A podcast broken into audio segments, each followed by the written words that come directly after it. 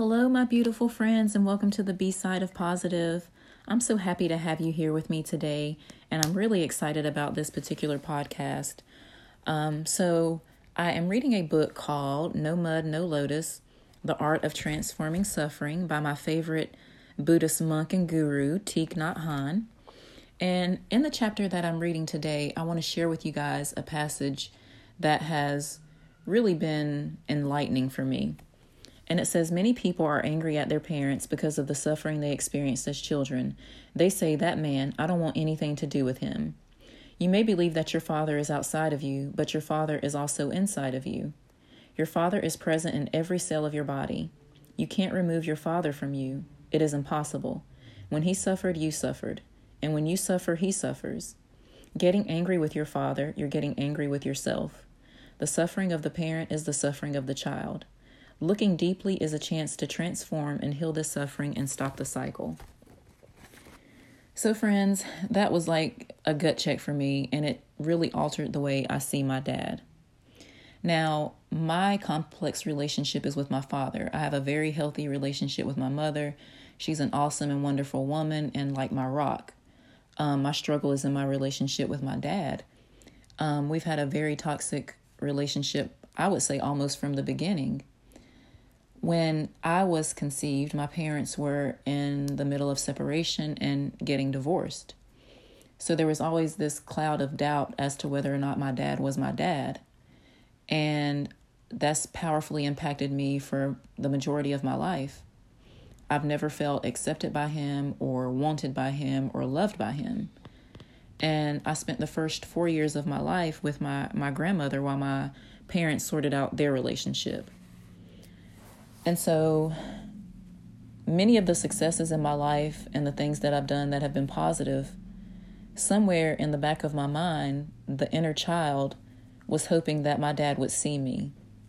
And when he saw me, he would somehow accept me because, okay, look here, I have this these two degrees.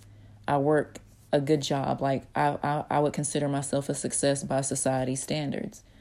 But at no point did my father really changed how he felt about me. And the last time we had any kind of communication was via Facebook more than a year ago. Prior to that, I don't think we really we saw each other at my grandmother's funeral in 2016.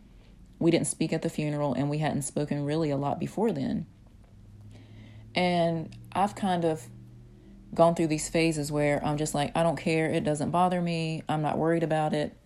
And then I've also gone through these phases where I'm like, God, this still really hurts. Like that pain is still there. And it's just been that toxic relationship. So, fast forward to what I've gained from this passage that I've shared with you guys is number one, I am my father. I am 50% him and 50% my mother. And trying to run from him or run from, and not run like physically, but to run from him and his impact in my mind is useless. Rejecting him is also rejecting myself because, as I've said, he's 50% of me. And so when I look at like this concept of self love and self acceptance, a measure of that acceptance has to be accepting my father and the fact that I am him and he is me. So, in the very last part of that passage that I read to you guys, it says, Looking deeply is a chance to transform and heal this suffering and stop the cycle.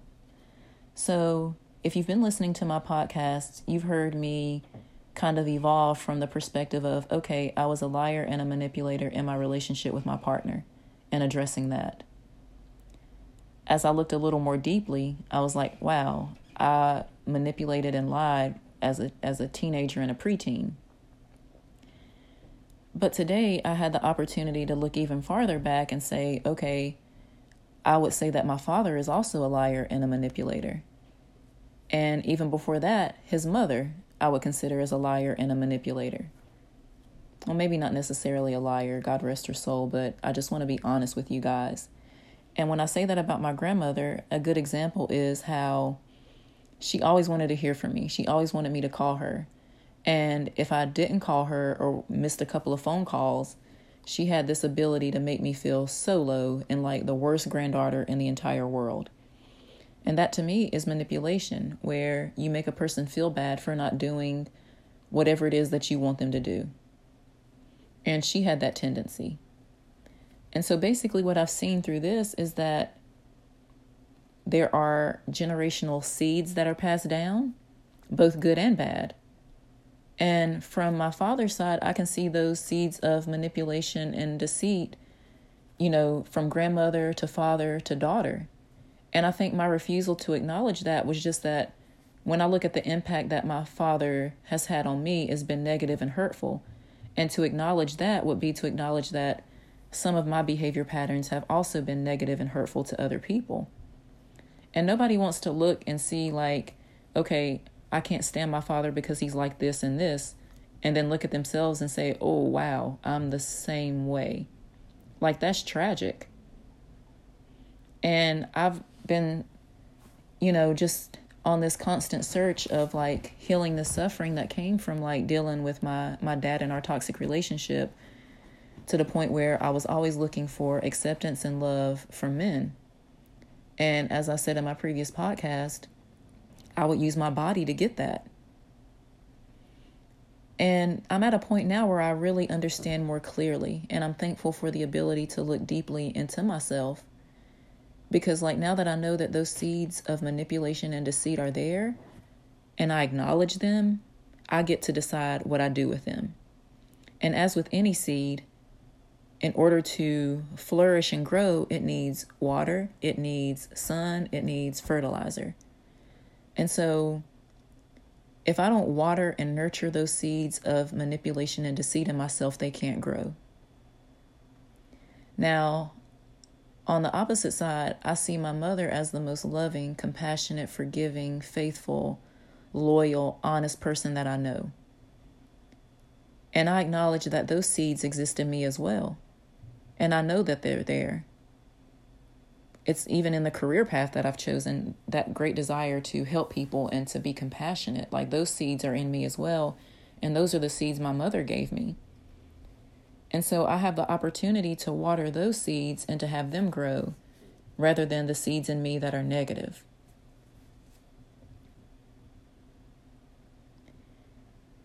And through this like insight, it's given me a different perspective about my dad.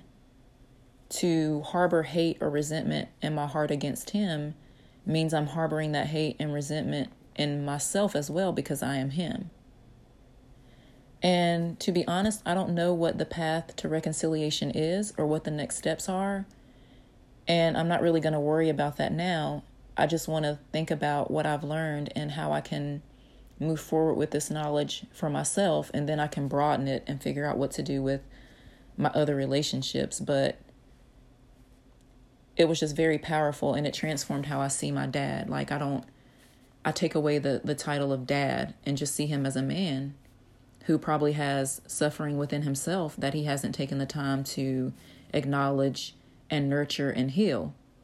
So the only difference between me and my dad is the fact that I've taken the time to look deeply at my suffering, to listen to it, and to work toward a path to healing.